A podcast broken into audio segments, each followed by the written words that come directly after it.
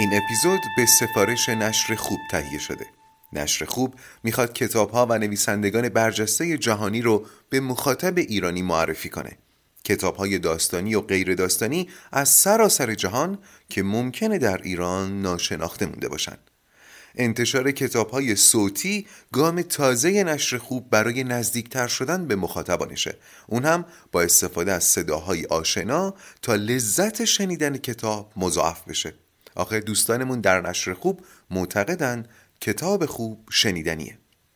نشر خوب اخیرا کتاب شازده کوچولو برای بزرگترها رو به صورت صوتی هم منتشر کرده. نویسنده این کتاب روبرتو لیمانتو آراء یونگ و نظریه معروف سفر قهرمانیش رو با داستان شازده کوچولو ادغام کرده تا این اثر ارزشمند و نوستالژیک حالا بزرگسالی ما رو هم پربارتر کنه. مترجم این کتاب خانم فروغ کیانزاده خودشون روانشناس هستن و راوی مجموعه هم خانم بهاره افشاری بازیگر سینما و تلویزیونه. نحوه تهیه کتاب صوتی شازده کوچولو برای بزرگترها رو در توضیحات این اپیزود می‌تونید ببینید. از نشر خوب ممنونم که باعث انتشار راق ادبی دوم شدن.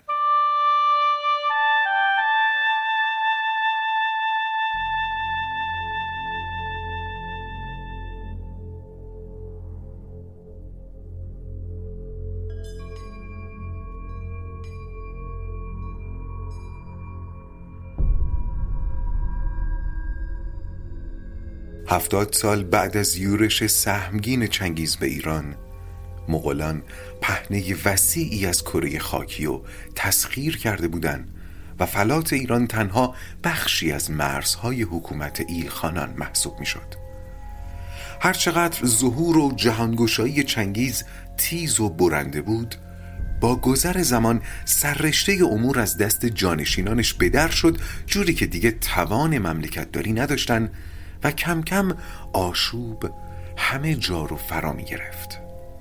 داستان ما در میانه های این آشوب روایت میشه.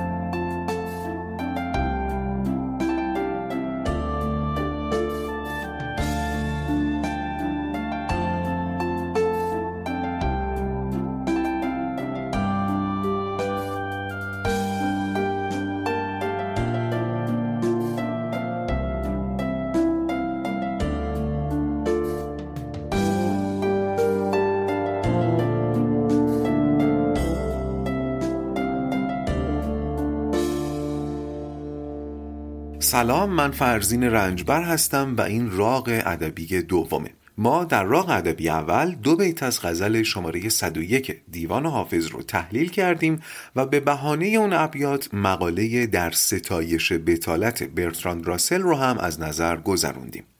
من برای این راق می‌خواستم ابیات باقی مونده همون غزل رو تحلیل کنم ولی بیت سوم غزل حرفی داره که فقط در صورتی درست فهمیده میشه که ما یه آگاهی نسبی از شرایط سیاسی اجتماعی دوران حافظ داشته باشیم.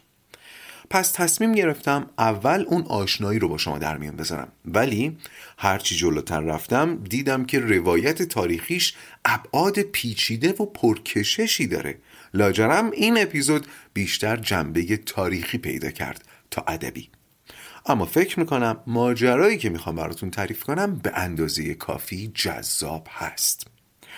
داستان ما زوایای زیادی داره ولی پررنگترین پیرنگش جنگ قدرته. مناسباتی چنان پیچیده و مخوف که شباهت زیادی به داستان سریال Game of Thrones داره. اگر این سریال رو دیده باشین احتمالا متوجه شباهت ها خواهید شد. برای اونایی هم که گیم آف ترونز رو ندیدن بگم که این سریال داستان چندین و چند خاندان بزرگ و کوچک رو روایت می‌کنه در یک بیدر مکان آباد و بیدر زمانگاه که هر کدوم بر سرزمین های کوچک و بزرگ خودشون حکومت می‌کنن اما تحت حاکمیت یک حکومت مرکزی یا پادشاهی هفت اقلیم.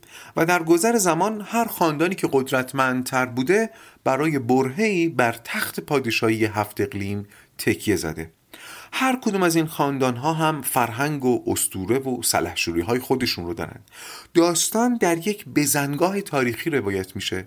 وقتی حکومت مرکزی تضعیف شده و تمام خاندان ها به جون هم افتادن و بر سر تاج و تخت می جنگن بیخبر از اینکه سپاه عظیمی از مردگان متحرک از سرزمین های یخی شمال داره به سمت جنوب حمله می‌کنه. یک قدرت رو به ازمهلال چندین و چند مدعی تاج و تخت دست های پشت پرده ای که فقط دنبال سهم خواهی از قدرتن و دشمن مخوفی که هر آن ممکن از راه برسه. و البته معدودی آدم های خوب هم در قصه هستند. پس ذهنتون در این حال و هوا باشه و حالا این شما و این راق ادبی دوم بازی تاج و تخت.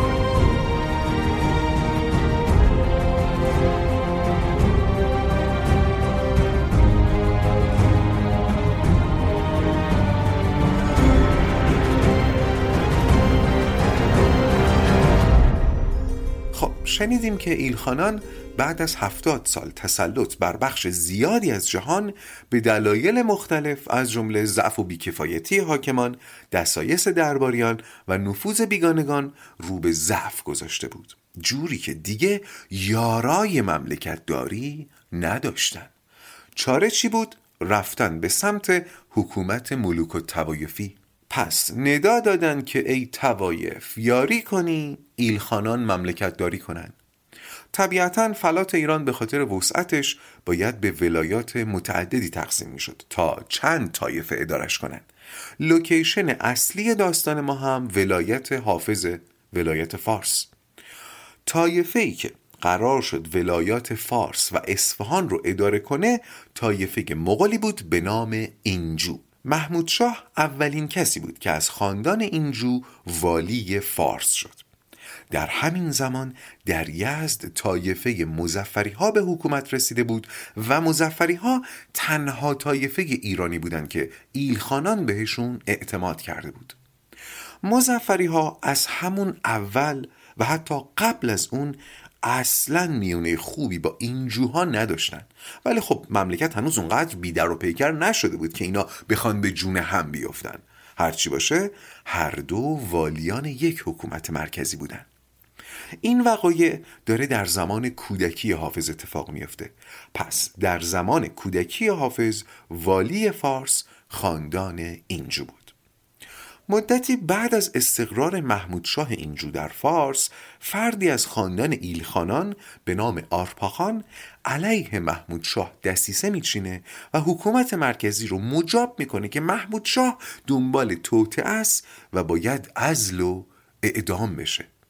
با چراغ سبز پایتخت این اتفاق میافته و خود آرپاخان والی فارس میشه. ولی خیلی زود گوشهای پشت دیوار خبر می‌برند به پایتخت که این آرپاخان خودش در سرخیال پادشاهی میپزه. پس پایتخت که هنوز نفسی واسه ازل و نصب داشت نه تنها آرپاخان رو ازل کرد بلکه کتبسته سپردش دست کی؟ پسران محمود شاه. پسر بزرگ هم که مسعود شاه نام داشت آرپاخان رو اعدام کرد و بر جای پدر نشست این نکته رو بگم که این پسوند شاه بخش از اسم اینها بوده مسعود شاه محمود شاه. مسعود شاه که والی فارس شد دیگه زوار ایلخانان و حکومت مرکزی به کلی در رفته بود و وقت وقت سهم خواهی توایف بود. هر گوشه سرزمین پهناور تحت فرمان ایلخانان توایف افتادن به جون هم. دوران کینه ورزی بود و کهنه ترین کینه بین اینجوها و مزفری ها مثل دوملی چرکین آماده ترکیدن.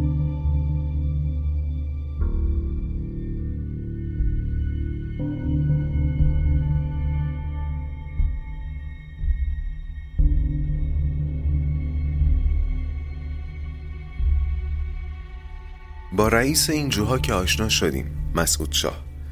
رئیس مزفری ها و والی یزد رو هم اجمالا بهتون معرفی می‌کنم. هرچند به زودی به طور کامل باهاش آشنا میشیم. خانم ها آقایان امیر مبارز الدین محمد مزفری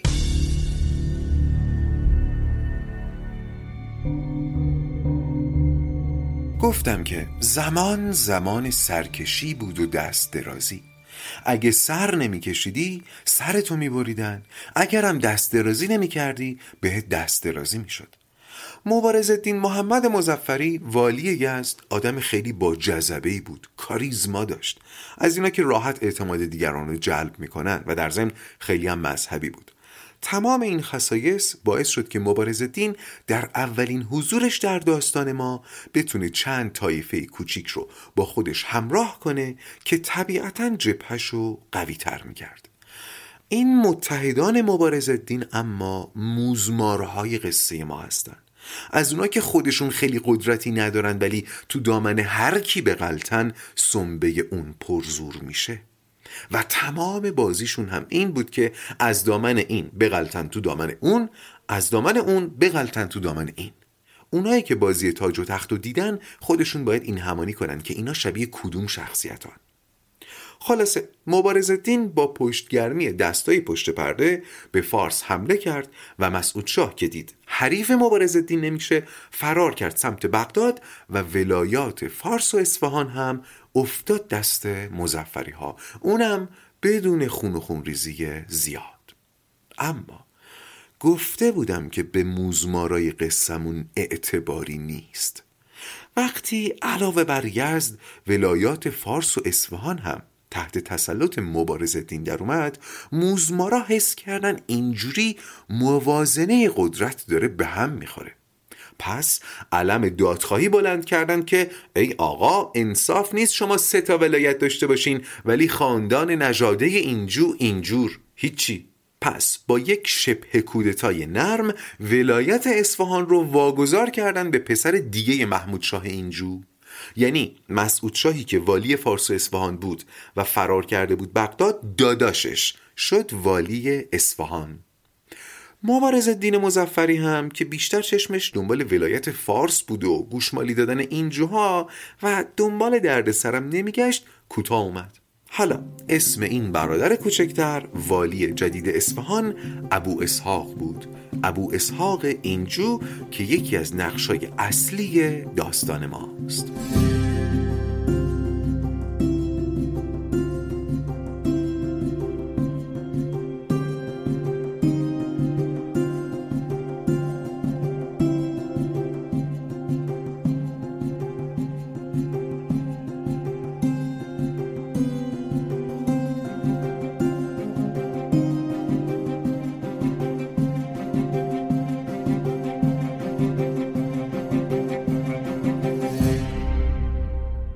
اوزا که یکم آروم گرفت معلوم شد که میونه موزمارها و مبارز دین محمد خیلی شکرابتر از این حرف است ولی خود مبارز دین نمی‌دونست.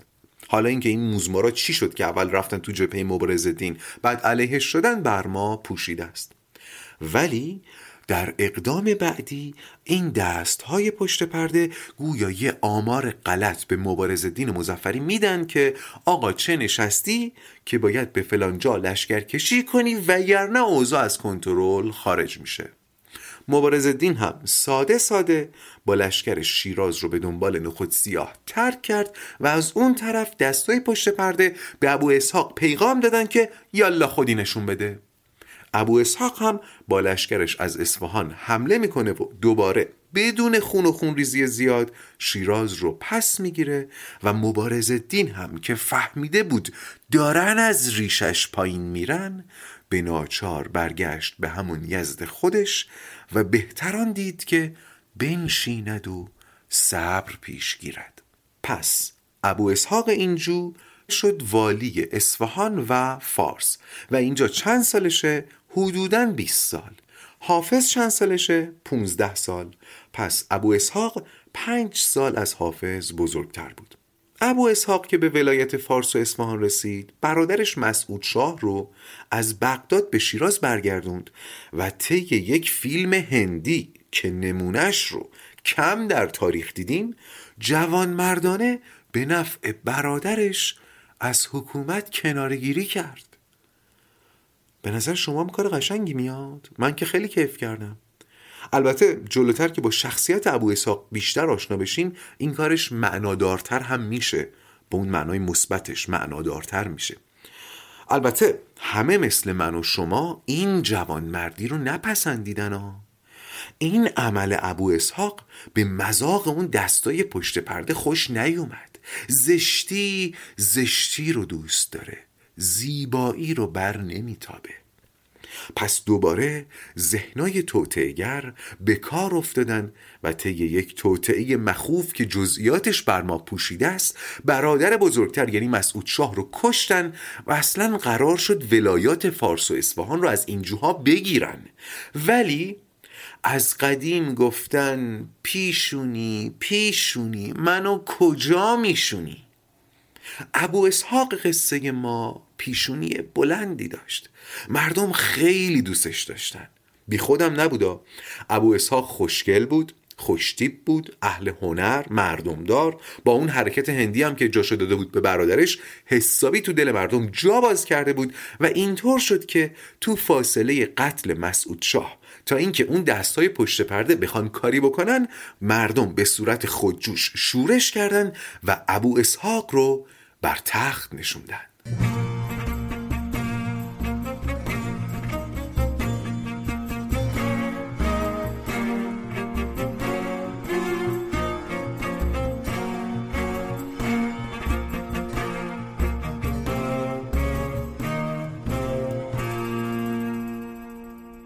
ابو اسحاق 23 سالش بود که دوباره به ولایت فارس و اصفهان رسید و در این زمان حافظ 18 ساله بود.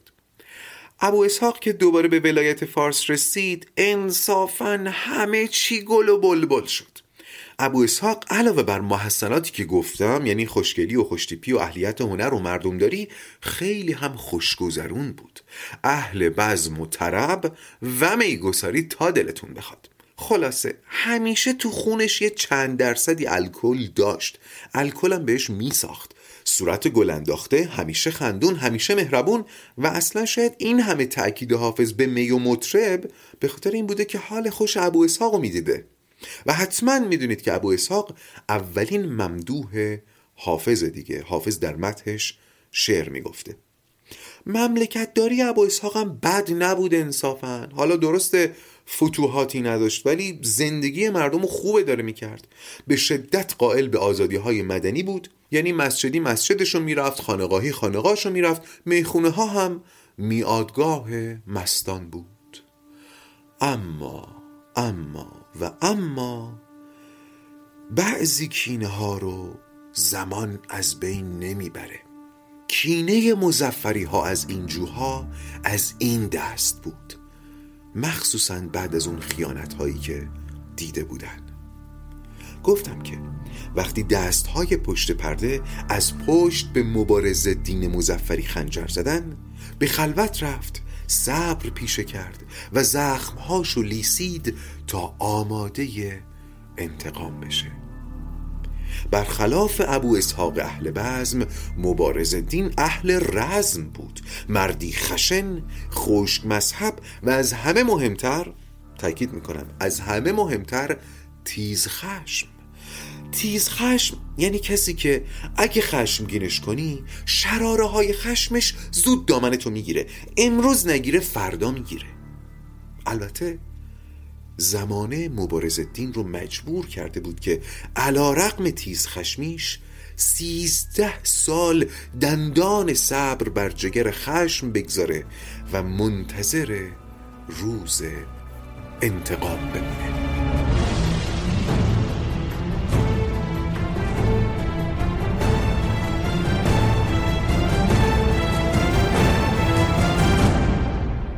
ابو اسحاق داستان ما همون حاکم محبوب حافظ سیزده سال بر فارس و اصفهان حکومت کرد. هم به خودش خوش گذروند هم به مردم و با این منش نیکو همین که سیزده سال دووم آورده هم جای تعجب داشت.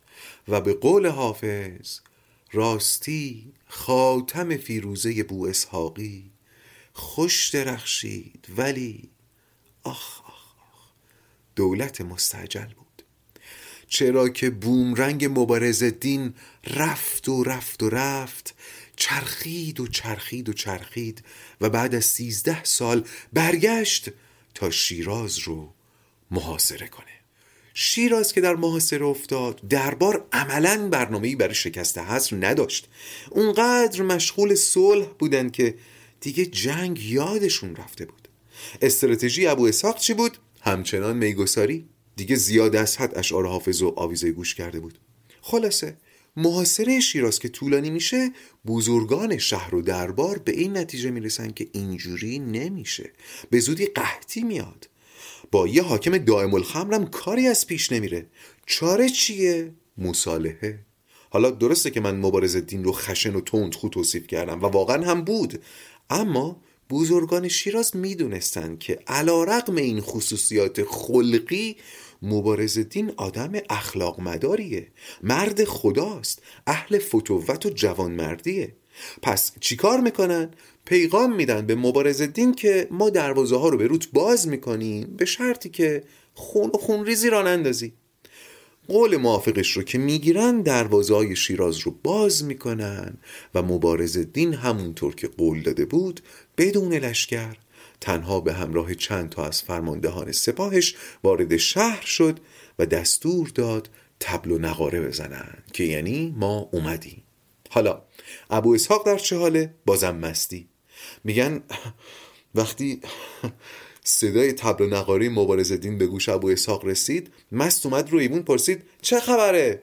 گفتن مبارز دین وارد شهر شده ابو اسحاق نگفت کی در رو باز کرده چرا باز کرده یالا برید بجنگید فقط پرسید این مردک ستیزجو هنوز اینجاست؟ نرفته؟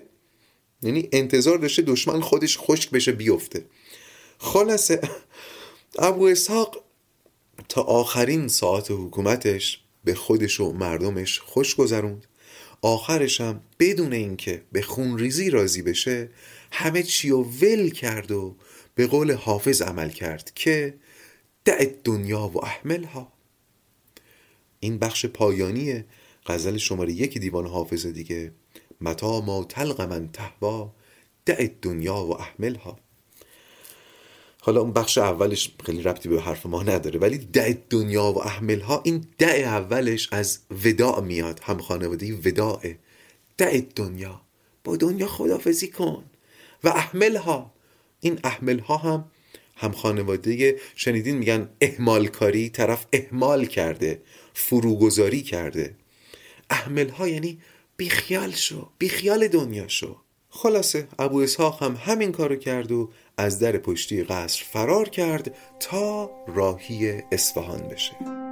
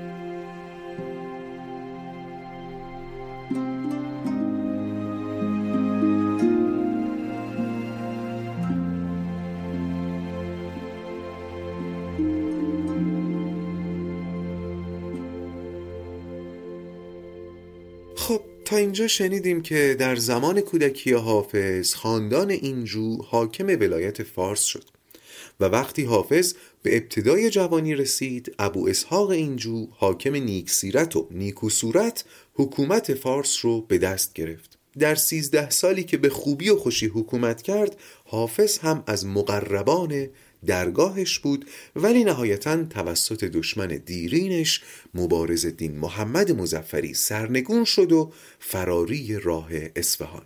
مبارز دین محمد مزفری که بر شیراز تسلط یافت همه چیزی رو زبر شد. بیشتر منظورم اون آزادی های مدنیه. از نظر اعتقادی مبارز دین نقطه مقابل ابو اسحاق بود. پس بگیر و ببند شروع شد. خمهای شراب رو شکستن طربخونه ها رو بستن و کم کم آتش تعصب مبارز دین دامن اهل هنر رو هم گرفت و حافظ سی و یکی دو ساله به همراه بیشتر هنرمندان شیراز به تنگی افتادن. حافظ که دلتنگ دوران خوش بو اسحاقی بود به مبارز دین صفت محتسب داده بود و تعصب مذهبیش رو حمله بر تزویر و ریا می کرد و در اشعارش مدام بهش نیش و کنایه می‌زد. مثلا در میخانه ببستند خدایا مپسند که در خانه تزویر و ریا بکشایند هر چقدر ابو اسحاق خوش مشرب بود مبارز دین خشک مذهب بود. البته البته و صد البته از اونجا که ما توی رواق خیلی روی درک کردن تاکید داریم بد نیست تلاش کنیم مبارز دین محمد مزفری رو هم درک کنیم. مثلا توجه داشته باشیم که شناخت ما از ایشون خیلی تحت تاثیر نظر شخصی حافظه و نظر شخصی حافظ لزوما نظر عامه نبوده. حتی برخی فضلا و ادبای هم اصر حافظ هم بودن که از مبارز دین ذکر خیر گفتند. دیگر اینکه شرایط زمانی و مکانی رو هم باید در نظر بگیریم. گویا اصلا دلیل تضعیف ایلخانان در اون زمان این بوده که از عیش و اشرت کم نمیذاشتن و همین بنیان مملکت داری رو به باد داده بود. تأکید بیش از حد مبارز دین بر شعائر دین بیشتر جنبه سیاسی و حاکمیتی داشته. یعنی وسیله بوده برای جمع کردن بلبشو. وگرنه تا جایی که می‌دونیم مبارز دین تو خونش خیلی سختگیر نبود. در مسائل دینی و در ضمن هنردوست هم بود. البته تا جایی که مذهبش اجازه بده دیگه. مثلا با موسیقی مطلقا میونه ای نداشت ولی خطاتی رو میپسندید دوست داشت. مثلا برای اینکه با روحیاتش آشنا بشین اینو بگم که میگن بعد از سقوط شیراز ابو اسحاق موقع فرار پسر ده سالش رو یادش رفت ببره. ببینید آن شراب مگر چند ساله بود. خلاصه بچه رو که آوردن پیش مبارز دین فکر می‌کنین چیکار کرد؟ رسم چی بوده اون موقع؟ پسر شاه مخلوع رو یا میکشتن یا اخته می‌کردن. ولی مبارز دین پسر ابو اسحاق رو تفقد کرد و گفت شنیدم خط خوبی داری پسرم. برای من چند تا آیه قرآن بنویس ببینم. یعنی درسته که تند خوب و تیز خشم بوده ولی متخلق به اخلاق جوانمردی بوده و برخلاف آنچه حافظ میگه مبارز دین فقط ظاهر دین رو رعایت نمی‌کرد و واقعا آدم پریزگاری بود و اسلام رو پاس میداشت. خب می‌دونیم مغول ها که حمله کردن تتمه بسات خلافت بنی عباس رو هم برچیدن. در حالی که مسلمان ها هنوز بنی عباس رو جانشینان پیامبر می‌دونستن اهل تسنن. ولی مبارزدین وقتی جایگاهش رو تثبیت کرد با بازمانده بنی عباس که دیگه هیچ قدرتی هم نداشت باز بیعت کرد. چون به لحاظ اعتقادی تایید خلیفه مسلمین براش مهم بود.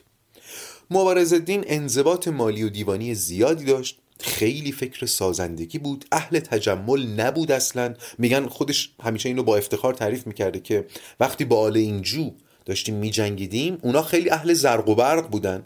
چنان ساز و برگی داشتن که ما جلوشون شبیه ریتا بودیم.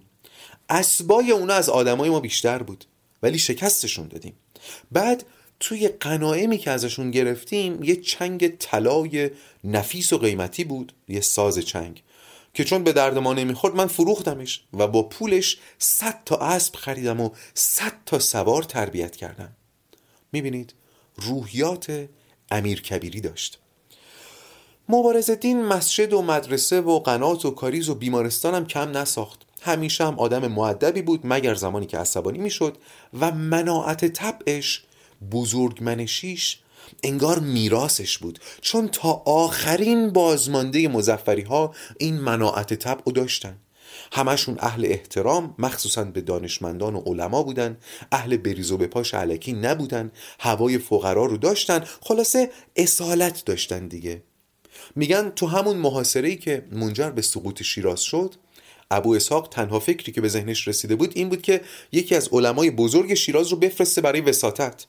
این عالم بزرگ هم می‌رسه به محضر مبارز دین مبارز دین هم کلی عزت و احترام می‌ذاره اما میگه نه این کاریه که من باید انجام بدم. ولی خیالتون راحت من قصد خرابی و خونریزی ندارم.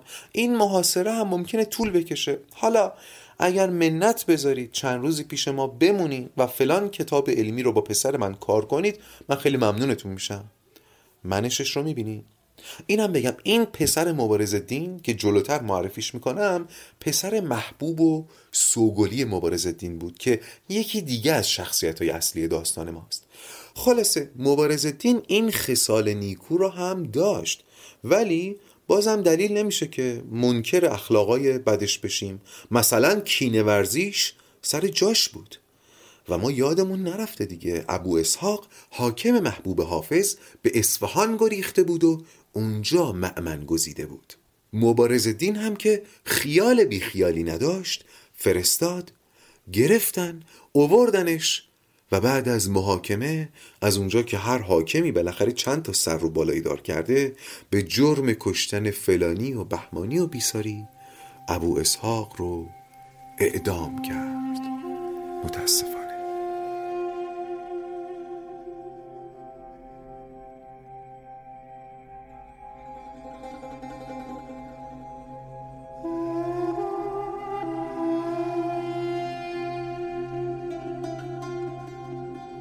همه چیز در ایران مزفری داشت خوب پیش می‌رفت و ظهور مبارز دین رویای ایران دوباره آزاد و متحد رو در دل ایرانیان زنده کرده بود.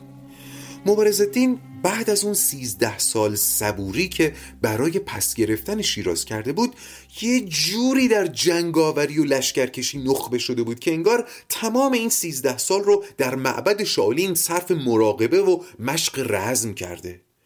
در ستایش شجاعت و درایت و میهن پرستی و مملکت داریش همینو بگم که همون موقع ها یکی از نوادگان چنگیز به نام جانی بیک که سودای احیای ایل خانان رو داشت حمله می‌کنه و آذربایجان رو می‌گیره. اون موقع یه تلقی وجود داشت که مغول وقتی حمله رو شروع می‌کنه تا تهش میره. مسبوق به سابقه هم بود دیگه. چنگیز از سکنج آسیا شروع کرد و تا دل اروپا تاخت. همه باور داشتن که مغول شکست ناپذیره راه افتادنش با خودشه وایستادنش با خدا. جانی بیک که آذربایجان رو گرفت یه هیئت فرستاد پیش مبارز دین که آقا همونطور که مستحضرید من آذربایجان رو گرفتم. بعدش هم می‌خوام بیام سمت شما. ولی اگه همین الان با من بیعت کنی بر ولایت فارس ابقات می‌کنم. می‌ذارم سر جات بمونی.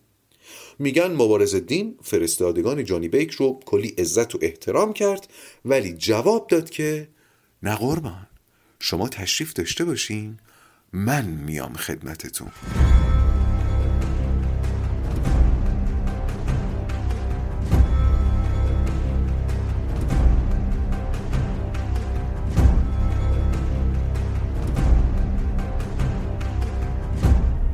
شاید شنیده باشین که یکی از رموز موفقیت مغولان در لشکرکشی سرعت بالاشون بود چون سوارکارای ماهری بودن. میگن ممکن بود لشکر مغول نوبتی به سه تا شهر حمله بکنه ولی اینقدر سریع این کار رو انجام می‌دادن که وقتی خبر به پایتخت می‌رسید اونا فکر می‌کردن سه تا لشکر همزمان حمله کرده. ببینید چقدر سریع بوده حملاتشون. مبارز دین مزفری که گویا جمیع فنون رزم و نظام رو آموخته بود در همون معبد شاولین تصمیم گرفت به روش خود مغلا بهشون حمله کنه. پس به سرعت هرچه تمامتر دوازده هزار سوار جنگی رو برداشت و همراه دوتا پسرش و نبه خردسالش راهی آذربایجان شد.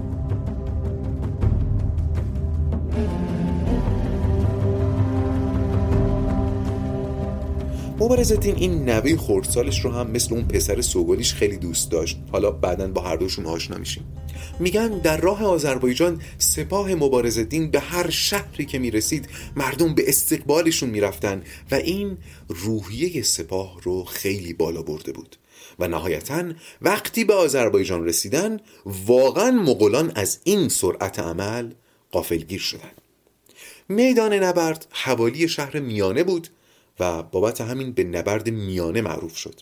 اما بشنوید از سپاه مغل که چون صف کشیدند معلوم شد که برتری نفری با اوناست سی هزار جنگجو. ولی مبارز دین جا نزد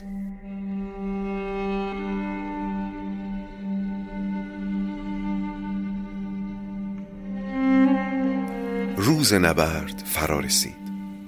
و مبارز دین که شجاعت افتخارش بود یکی از پسرانش رو همون پسر سوگلی رو گذاشت بازوی راست سپاه.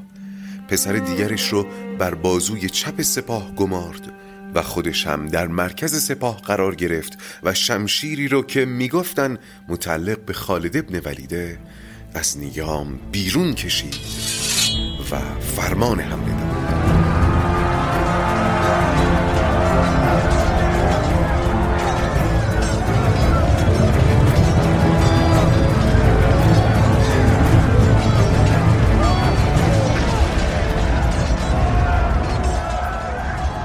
سپاه زبده مبارزتین جنگ رو خوب شروع کرد و همه چی طبق استراتژی پیچیده مبارزتین داشت خوب پیش می‌رفت که ناگهان سمت چپ سپاه کم آورد و پاره شد. سپاه مغول هم فرصت رو غنیمت دید و از شکاف ایجاد شده عبور کرد و شروع کرد به چرخیدن دور سپاه ایران تا محاصرش کنه. و اگر این محاصره کامل شد دشت میانه رو تبدیل می‌کرد به گورستان مزفری ها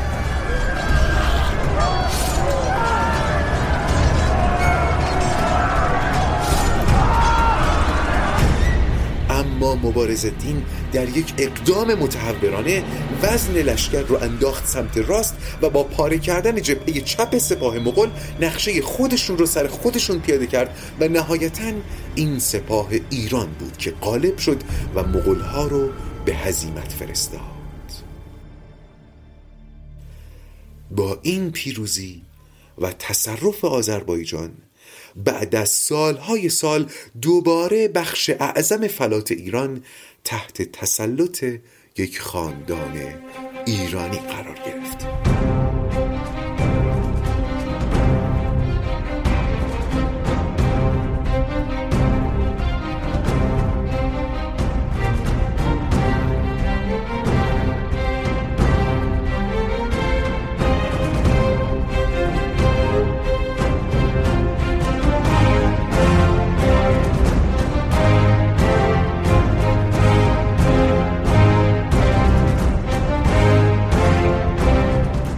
تسلط مبارز دین بر ایران می‌رفت که دوران جدیدی برای این سرزمین و مردمانش رقم بخوره. از مبارز دین کم نشنیدیم اما این هنوز پایان قصه او نیست.